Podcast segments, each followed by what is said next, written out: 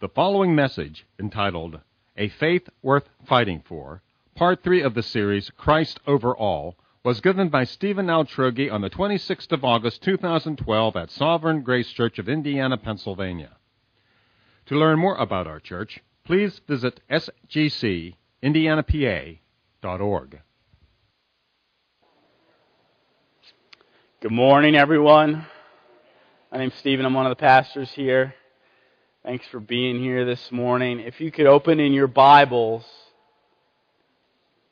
to the book of Colossians. We are going to be in Colossians 124 this morning. We're in a series called Christ Above All from the book of Colossians and the title of this morning's message is A Faith Worth Fighting For. Now, I know some of you grammar Nazis are going to get on me for ending my sentence with a preposition, but my, my dad told me I had to put the word for on the end because it didn't make sense without it. So just bear with me. I was home teached, and that's how we do things at, at home. Um, Before I get started, could I ask a special favor of you, especially of the teens? I want to ask a special favor of the teens. Uh, this is my iPhone. You know what I can do with this iPhone? Everything. I can do anything I want. I could update my Facebook status right now to say preaching, yo, LOL, with a little smiley face. I could check the weather. You know what else I can do though? Here's what I've found Here's what I found about my phone it gets kind of distracting at times. Hey, Bob. Yeah. Uh, the Goodwill called and they want your shirt back. All right, see ya. See, my phone is, my wife Jen will tell you, I am so easily distracted by my phone. I will see it laying there on a table and I'll be like, oh, I wonder if somebody sent me a new email. Here in church, I can be just as easily distracted and tempted. And so what I want to ask you to do is if you would mind turning your phone off. And the only reason I ask that is I know how I, how distracted, easily distracted I am. And the reason I don't want us to be distracted is because this is God's Word we're about to study. And this is something that is precious and valuable. And I don't want anything to distract us from this. And I know I'm easily distracted. I'm sure you're just like me. So if you wouldn't mind turning off your phone. Now, one exception, some of you, uh, and I do this too, have uh, the Bible app on your phone and you don't bring your Bible, you just bring your app. I've done that too. It's okay to read your Bible on your phone. I just would ask that just don't update your Facebook status while you're reading your Bible app. Thank you. Thank you. And then you can turn your phone on as soon as we're done. Um, Colossians 1 24, and we're going to be going down through chapter 2, verse 5. And there are certain things that really aren't worth fighting over. For example, I was reading in a, a newspaper about a Little League game this past July. And at the end of the game, a woman from the winning team was playing music rather loudly to celebrate victory over the losing team. And a woman, a parent from the losing team, uh, took offense at that and asked if the music could be turned down.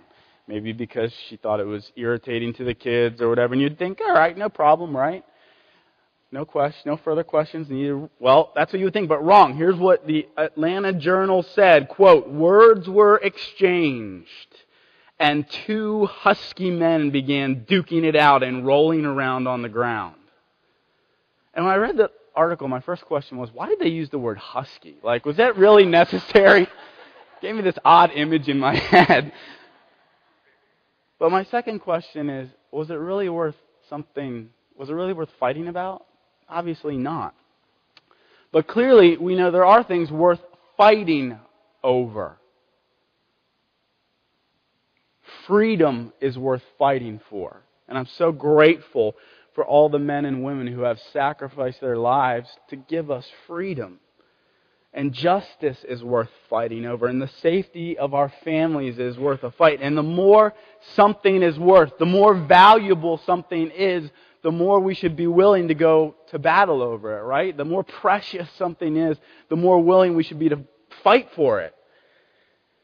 And this morning in Colossians, we're going to see that Jesus Christ and the gospel of salvation are worth fighting over and that Jesus is the most valuable person in the universe, and therefore he is worth the greatest struggle. So let's read this together, Colossians, starting in Colossians 1.24. This is Paul writing, and he says, Now I rejoice in my sufferings for your sake, and in my flesh I am filling up what is lacking in Christ's afflictions for the sake of his body, that is the church of which I became a minister according to the stewardship from God that was given to me for you to make the Word of God fully known, the mystery hidden for ages and generations, but now revealed to His saints. To them God chose to make known how great among the Gentiles are the riches of the glory of this mystery, which is Christ in you, the hope of glory. Him we proclaim warning everyone and teaching everyone with all wisdom that we may present everyone mature in Christ. For this I toil, struggling with all his energy that he powerfully works within me. For I want you to know how great a struggle I have for you and for those at Laodicea and for all who have not seen me face to face that their hearts may be encouraged, being knit together in love, to reach all the riches of full assurance of understanding and the knowledge of God's mystery, which is Christ, in whom are hidden all the treasures of wisdom and knowledge. I say this in order that no one may delude you with plausible arguments. For though I am absent in body, yet I am with you in spirit, rejoicing to see your good order and the firmness of your faith in Christ. Let's pray together.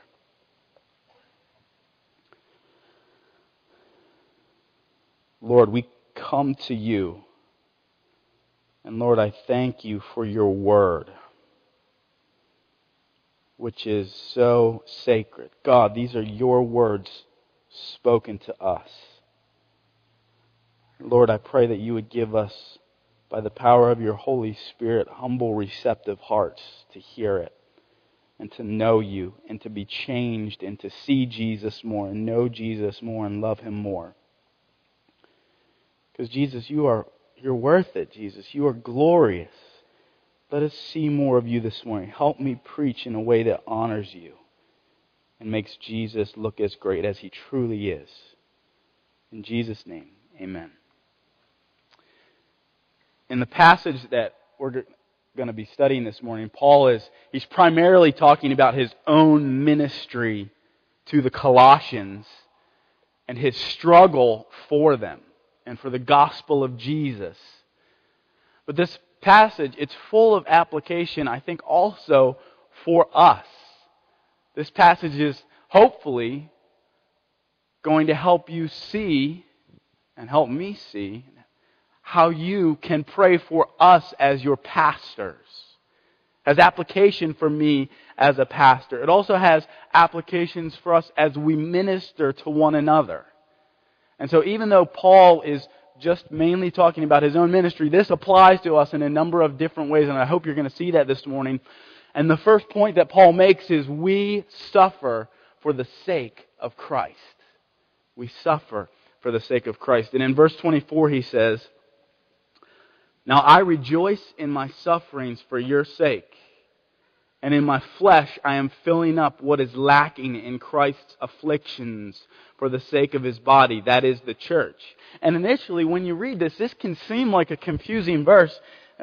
It makes it sound like Jesus' death wasn't enough somehow. Like, yo, wait a second here. Uh, was something missing from Jesus' death? Was something What's lacking? What does Paul say when he says, I'm filling up what's lacking in Christ's afflictions? What does that mean? That's not what Paul means here. He doesn't mean that Christ's sacrifice wasn't enough. The sacrifice of Jesus, it was completely and totally sufficient for our salvation. Nothing more needs to be added. Nothing more needs to be accomplished.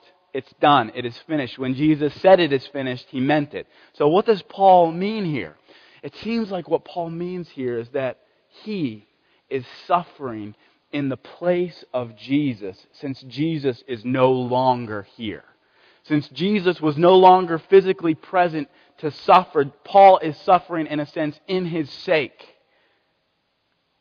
And when Jesus walked the earth, he was attacked, he was afflicted, he was reviled, he was rejected, and he promised that those who follow him would experience the exact same thing. And William, William Hendriksen just puts it this way. He says, the, the arrows meant for Jesus now strike his followers. The arrows meant for Jesus now strike those who follow Christ. And so Paul now suffers on behalf of Jesus and he endures, endures persecution for the sake of Jesus and for the sake of Jesus' church. And because Jesus is no longer physically present to suffer for his people, Paul and every other Christian who at, follows after Jesus, we suffer in his stead for his sake. In a sense, we fill up his afflictions. And there's probably going to come a time when you will suffer for the sake of Jesus. Because Jesus promised it, and we need to be ready for it. And maybe you'll be mocked at your workplaces like the hoity toity religious boy, or you'll be at your classes at IUP and your professor will say that your faith is ridiculous. Or maybe you'll lose your job or your friends will think you're a moron. Or maybe some of you right now really are suffering for Jesus. Maybe your kids are distant from you because you follow Jesus. Or maybe there's division in your family because you follow Jesus. And there could come a day when we really could be physically persecuted for Jesus. It's happening all over the world. I'm grateful that right now we're not physically persecuted for Christ, but it could happen. And in those times, we need to remember that Jesus is so pleased when we suffer for him. Because when we suffer for Jesus, we're making a loud statement to the world that says this Jesus is more valuable than my comfort. Jesus is more valuable than my reputation. Jesus is even more value than my job, valuable than my job or my friendships. And I prize Jesus above everything else. And so if you're suffering right now for Jesus, I want you to feel His pleasure in you this morning. He wants you to be encouraged this morning. Because that means you're doing the right thing. That means you're following hard after Jesus. And Paul experienced suffering. And we will too. And to drive home his point, Paul wants to assure the Colossians that Jesus really is worth suffering for. And so in verses 25 and 26, he says this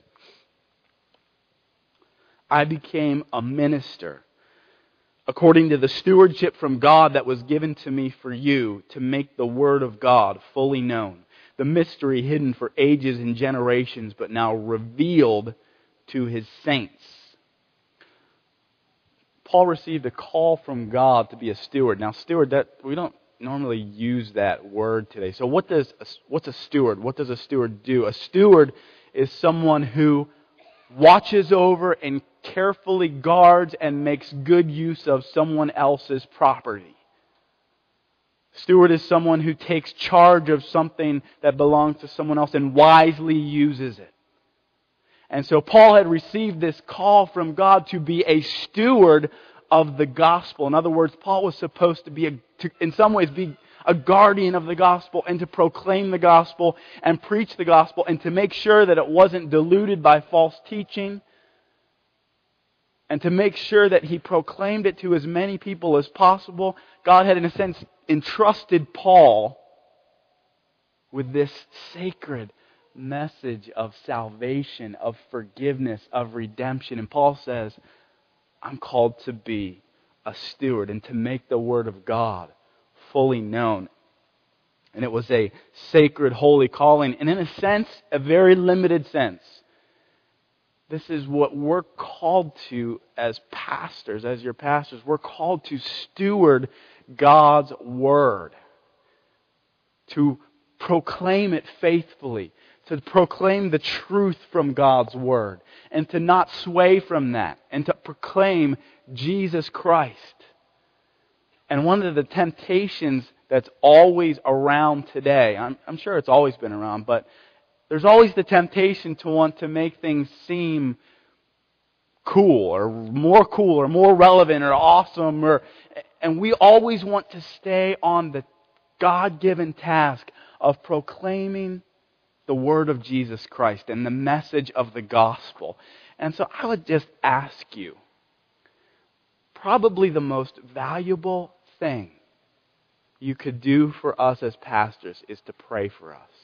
Could you please pray for us that God would help us to be faithful stewards? Because Satan would love it if we stopped proclaiming God's word. Satan would love that. That'd be great. As long as we weren't teaching Jesus Christ, Satan would be good with that. So would you please just pray that God would help us to be faithful to the task? We we covet your prayers so very much. And Lord willing, from today, for the, as long as we're pastors, we're going to be preaching the center, Jesus Christ and only Jesus Christ and Him exalted. And we need your prayers so that we stay on task. Would you be willing to do that for us? I know you will. Thank you. Now, just how valuable is this gospel? How precious is it?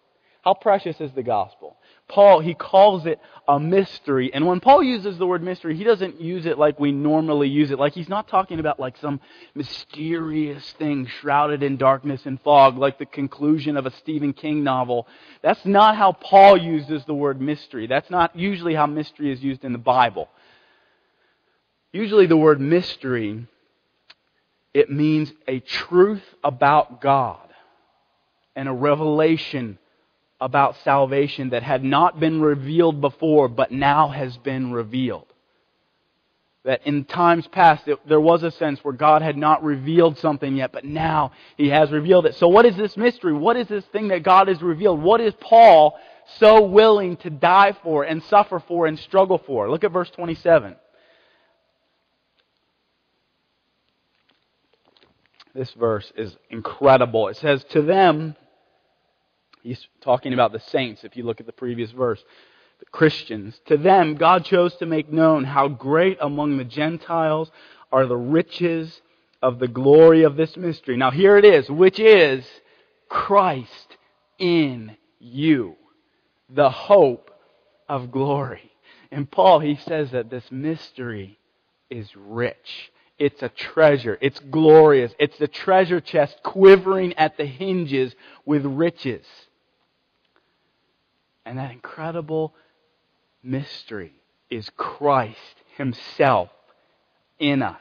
Jesus Christ, the Son of God, the one who sustains the world and keeps the stars in orbit, somehow dwells in us and we dwell in Him. Isn't that incredible? God Himself dwells within us. And we have this real, true, dynamic presence of Jesus Christ in our life. And that really does change everything. Doesn't that blow your mind? Christ in you. Jesus Christ, the one the Bible calls the fountain of life, the source of eternal life, the one who upholds all things, created all things, dwells with us and in us. And the Bible calls this our union with Christ. We are so closely connected. You are so closely connected to Jesus if you are a Christian that His real life flows into you. He is in us. We have a unique, intimate, close relationship with God Himself. And it says, He is the hope of glory. Jesus Christ is our hope of glory. And this means that because Christ is in us, we can be assured that we will be with Christ for all eternity. See, He's going to return in this old, broken, charred, distorted, messed up world that's full of sin. He's going to return and he's going to remake it and he's going to have, we're going to have a new heavens and a new earth and Jesus Christ himself will dwell in the new heavens and the new earth and we will be with him for eternity. And sin won't be there. Sin, which just messes everything up and which just makes life so lousy sometimes, all the time, it'll be gone. And we will be with Christ in the new heavens and the new earth for eternity. That's the hope of glory. Isn't that an incredible hope to have? This life is not the end. And man, would that be depressing if this life was all we had, because life gets really lousy sometimes. But we'll be in the presence of Christ for all eternity. No more sin, no more sickness, no more ruin, and we'll have a wonderful, glorious, close, satisfying fellowship with Jesus, seeing Him and being with Him for all eternity. And do you notice, look at the word Paul uses. He says, To them God chose to make known how great among the Gentiles. Now, why does he say that? See, the word in, in the Bible, the word Gentile simply meant anyone who was not Jewish. And so anyone who's not Jewish is, the, the term given is Gentile. And throughout all of the Old Testament, it was the Jewish people who had God's special presence with them. They were God's unique, special people, and they had God's real presence in their midst. First, with Moses, they had the tabernacle. And then with Solomon, there was the temple. And in both of these places, there was this sacred room called the most holy place. And that was where God's presence was. And one time a year, one person, the Jewish high priest, could go into that place, could go into the place where God's presence was, and he could offer sacrifices on behalf of the people. And if you wanted to be included among God's people, you had to become, in a sense, you had to convert to Judaism. If you were a Gentile who wanted to know the true God, you had to convert to Judaism. But don't think for a second that you get to go into the most holy place. In fact, almost all the Jews and none of the Gentiles got to go into the most holy place. That was where God's presence was. And it was a sacred place.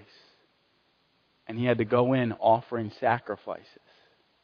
But now, because Christ has died and has risen again, and he offered one sacrifice for all time, now all people can have not just that they could go into a room where God's presence was, we have God's presence dwelling in us. Isn't that incredible? We don't have to go somewhere. We don't have to offer a sacrifice. We don't have to rely on someone else to go into God's presence for us. We have the presence of Jesus Christ living in us, the hope of glory. That is incredible. That is mind blowing. And it's not just for the Jews anymore, it's for all people. And that is the hope. That is our hope. That is the hope of glory. That is what Christ offers. He offers Himself.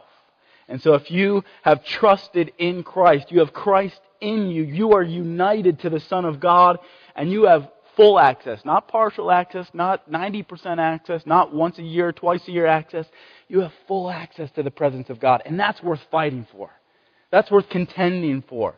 And some of you here, I know in a, a room this size that some of you here, you don't know Jesus Christ. You've never given your life to Jesus Christ. You've never made him your king, and you feel like something is missing in your life. And there's this song by John Mayer that haunts me every time I listen to it. It makes me really sad every time I listen to it. Because John Mayer he goes and he talks in these verses, in the verses of the song, he talks about how he has everything that a person should need for happiness. He has everything. But then when he gets to the chorus, he says, Something's missing and I don't know what it is. And every time I listen to that song, I want to scream, John, you're missing Jesus. Oh, if I just wish I had 10 minutes to sit down with him and tell him what he's missing and say, look, you ask the question, here's what you're missing. And some of you are aware that you're desperately missing something in your life, and that something you're missing is Jesus. You need Jesus Christ. You need Him to save you from the guilt of your sins, and you need Him to, him to save you from the power of your sins. And you need Him to satisfy you with joy that this world cannot give. So I just want to ask you and plead with you today. Don't keep waiting to find out what's missing. I'll tell you what's missing. It's Jesus. Come to Him today and say, Jesus, please be king of my life. Because you can't be a good king of your own life. You need Jesus to be the king of your life. And when He is king, then it's, we don't have to say something's missing because we have Christ. He's the hope of glory. He's the one who satisfies us. So please, if you have questions about this, I would love to talk to you more at the end. And because Jesus Christ is so valuable, he has to be the center of our message. Look down at verses 28 and 29. Paul says, Him, meaning Jesus, we proclaim, warning everyone and teaching everyone with all wisdom that we may present everyone mature in Christ.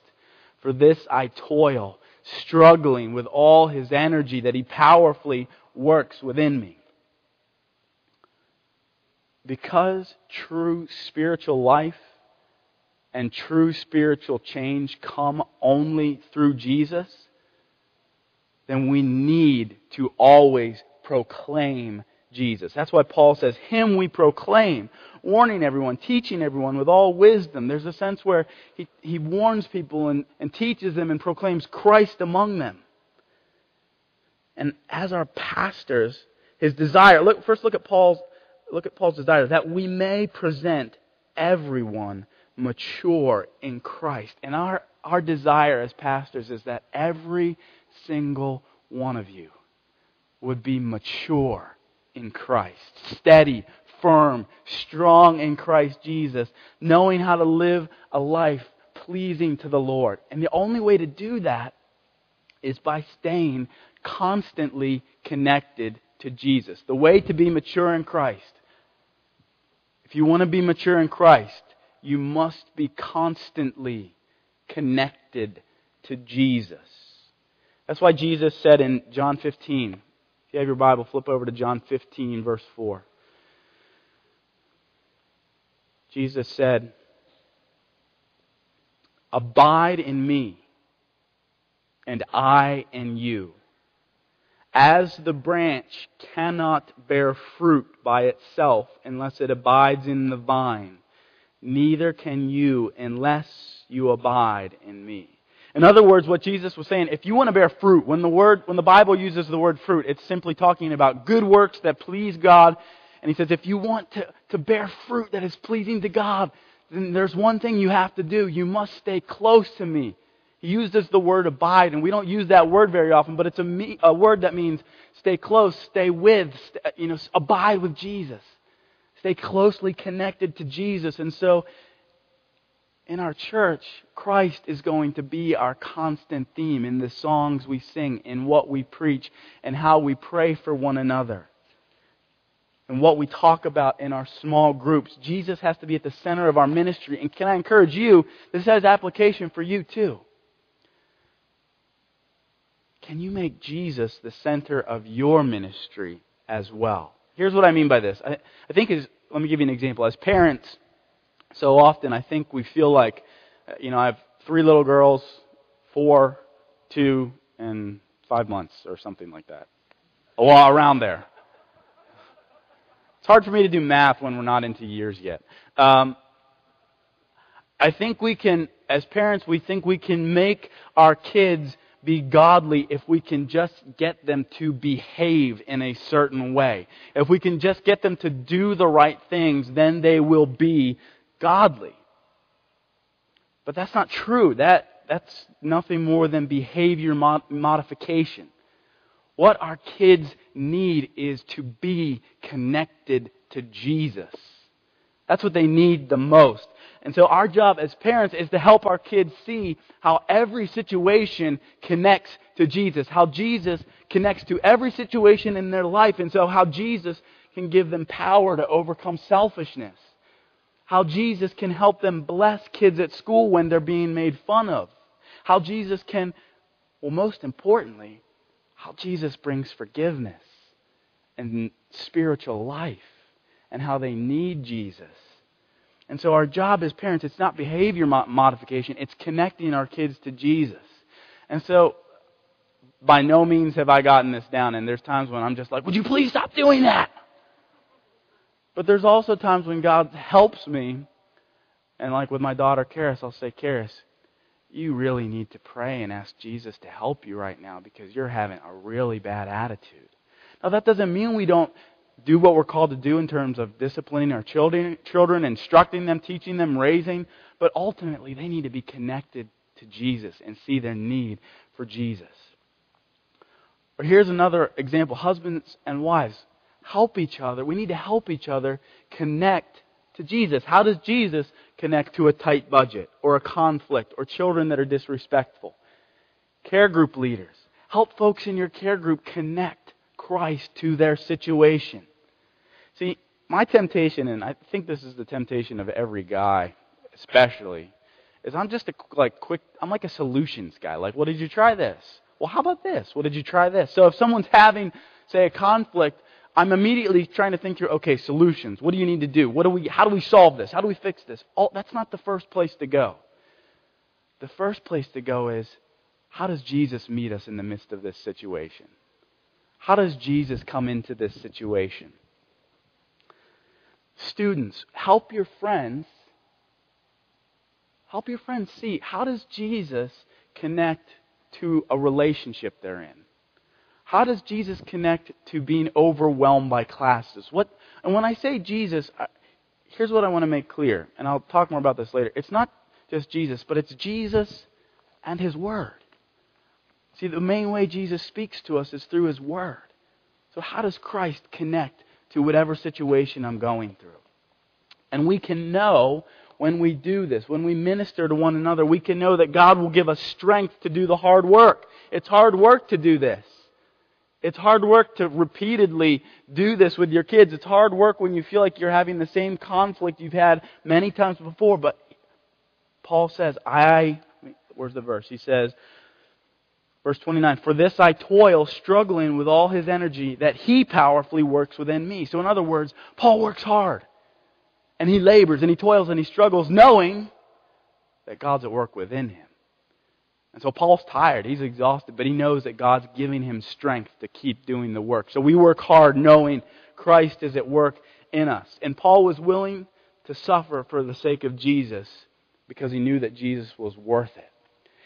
And the second point is that Paul was willing to struggle for Jesus and that we must struggle for Jesus. I know this sounds similar to the first point, but we're going to see some differences. Look down at verse 1 of chapter 2.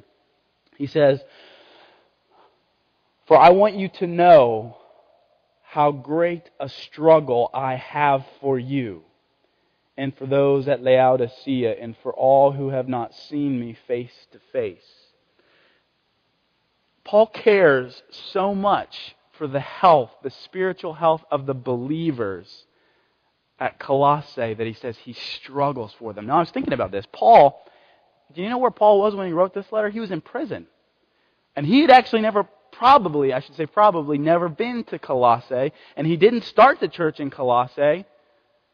So, how could he possibly be struggling for them? And it seems like what he means there is he is struggling in prayer for them. He is wrestling in prayer and he cares so much about their spiritual health. And he is concerned because it seems that false teachers were coming into the church and he says, I struggle you. And I can imagine Paul in his jail cell kneeling and a labored look on his face as he's whispering his prayers to God and sweat dripping off his forehead as he's praying with such intensity. He feels like he's in a battle. He's praying his heart out for these people at Colossae. And this is challenging to me, and I think it should be challenging to you too, because if, if this is how, how Paul felt about these believers that he had never met, if he was willing to labor and struggle for them, how much more should we do that for one another here in the church? If this was Paul's attitude toward people he had never met, I struggle for you. I want that to be my attitude with all of you here in the church, and I would hope that's our attitude for one another. We care so much about the spiritual health of one another that we struggle in prayer for one another. We feel like we go to battle for one another. And I know you guys do this. You all do such a wonderful job of doing this. But let's just allow this to stir us up even more to be struggling for one another in prayer. Let's pray our hearts out for one another. And look at what Paul prays for. He says in verse 2 that their hearts, he's talking about what he prays for, that their hearts may be encouraged, being knit together in love, to reach all the riches of full assurance of understanding and the knowledge of God's mystery, which is Christ, in whom are hidden all the treasures of wisdom and knowledge. Paul prays, he prays that their hearts would be encouraged. And this should inform how we pray for one another. Because isn't it so easy to get discouraged? We just get discouraged so easily. Life is really hard sometimes, and we go through trials, and people get sick, and it's just tough sometimes. And so Paul prays that they would be encouraged. And we are prone to doubt God's promises. We're prone to interpret life through our circumstances. And so, Paul, when he goes to struggle in prayer, he prays, Lord, encourage them. And we should be regularly praying that God would encourage our fellow Christians. Lord, encourage them as they're sick. Remind them of your faithfulness. Remind them, Lord, as they're going through this tight time with money, that you always provide. Remind them as their house hasn't sold yet that you're going to be faithful. Struggle for their encouragement. And then he also prays that the church would be knit together, knit tightly together in love. Now remember, this was a church that was in danger from like false teaching and heretics coming in. And you would think that Paul would pray, Lord, drive out the heretics. Drive them out, God. But that's not actually what he prays. He prays that they would be knit together in love. He, that's his primary prayer, and it seems like one of the greatest defenses for a church. If a church is going to be strong and going to have a strong defense against false teaching, one of the strongest defenses is if we are knit together in love, if we have deep affection for one another. And so Paul prays that the whole church would be woven together like chain mail, woven together to stand against the arrows of Satan. And that should be our prayer, that our hearts would be knit together in love for one another. Because that will protect us as a church. And I think there is, it's true that in some ways the health of our church is dependent on your prayers. The health and strength of our church against the arrows of Satan comes through your prayers. So can, can I ask you, please, pray that we would be knit together in love. Satan loves division. He loves it when people split apart. He loves it when people start arguing and fighting with one another. And so can we pray, Lord, knit us together with your love for each other. And if there's someone you're struggling with and you just struggle to love, can I encourage you to lift that to God and say, Lord, knit me together with them in love. And ask God to do that. And that's one of, we pray this so regularly for the church. We as pastors, we get together and we just pray, Lord, give us all your affection for one another. Give us the affection of Christ for one another. Because when we're knit together in love, then we stand against Satan's defenses. And then finally, Paul prays that they would have full understanding and knowledge of God's mystery, which is Christ. He says, In whom are hidden, he says, knit together in love to reach all the riches of full assurance of understanding and the knowledge of God's mystery, which is Christ. In Christ is found all the treasures of wisdom and knowledge. When the Bible talks about wisdom and knowledge, what it's usually talking about is learning how to live in this world, in God's world, in a right way. Learning how to walk through life with all its difficulties and minefields. Learning how to walk through life in a way that pleases the Lord. And all true spiritual wisdom and knowledge is found in Christ. And do you ever wonder why there's so many self help books these days? I think the reason is because people are trying, desperately trying to figure out how do I make it through this world, this confusing world? How do I make it through life? Because life is hard. And people are looking for solutions everywhere. And what the Bible says is that the only place to find true wisdom and understanding is through Jesus and through His words to us. And so if you try to live apart from Jesus, if you try to have wisdom on your own apart from Jesus, you will not make it. You might make a lot of money, you might have a great job, but you won't have true spiritual understanding, and you'll still be a slave to your sin. And your relationships will be fractured because when your life doesn't orbit around Jesus, just everything gets whacked out. When your life doesn't orbit around Jesus, things will not go well. And for those of us who do know Christ, we still need to be regularly drawing on the riches of His wisdom found here in His Word. In Christ are all the treasures and riches of wisdom. And if we're not regularly drawing on those riches, we're going to get we're going to get sidetracked. We're going to get Paul said, look at what he why he said it. He said, "I pray this so you don't get deluded by plausible arguments." And this world is full of, of things that, ideas that apart from Christ seem plausible. In other words, believable. And all kinds of, all kinds of lies. Apart from Christ, it does make sense to go for all the money you can get. It does make sense to live for all the pleasure you can have. And if we're not regularly finding wisdom and searching out the wisdom of Christ, we are in danger of being deluded by plausible arguments. So, can I encourage you regularly get God's Word into you. I don't care how you do it. I don't care whether it's listening to it on your way to work or reading it or have someone else read it to you if you don't like reading. But get God's Word into you because I want you to be firm in your faith in Christ. I want to be able to rejoice and say, they are firm. And so many of you are already doing this. You're already firm. This isn't a correction. But we want you to be firm in your faith, unshaken by the lies of this world. And the way to do that is by going to the one in whom are found all treasures of wisdom and knowledge. So what I'd like to do now is I'd like to, I'd like to pray because Christ is worth fighting for. He's worth struggling for.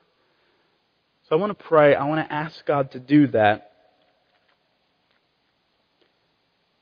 And then I think instead of singing a song at the end, I just want to, I'm going to ask the, the care group leaders and, and the prayer team to come on up. And we want you to have, not, not to feel like you have to rush off to get your kids out of children's ministry. We want to make time to pray for you. Because Paul was desperately praying for the Colossians. And it seems right and fitting to close this by, in a sense, struggling for one another and struggling in prayer for one another. So what I'm going to do is I'm going to pray and then we're going to dismiss. And then I would like, I just would like you to come up. If you need prayer for anything, if anything in the message struck you as, wow, that, that strikes a chord with me, that's God convicting me, we want to pray for you. Because we believe God does real amazing things through prayer. So would you stand with me as I close in prayer? Lord, we, we thank you, Father, that we have Christ in us, the hope of glory. Thank you, Lord, that your presence dwells in us. We don't have to go somewhere, but your presence is in us, Lord. What an incredible thing to have. What a treasure we have. Help us see more and more what a treasure it is that we have Christ dwelling in us. And Lord, I pray that this week that we would just have full understanding of the riches of wisdom that are in Christ. That we would know Christ more. That we would love Christ more. That we would treasure Christ more. That we would stand for Christ. That those who are suffering for Christ would be encouraged. Thank you, Father. Lord, I pray that as we go out, I pray your richest blessing on these people pray that you would bless them and fill them with the Spirit this week so that they are keenly aware that you are dwelling within them and that they would have sweet fellowship with you this week. Thank you, Lord. In Jesus' name, amen.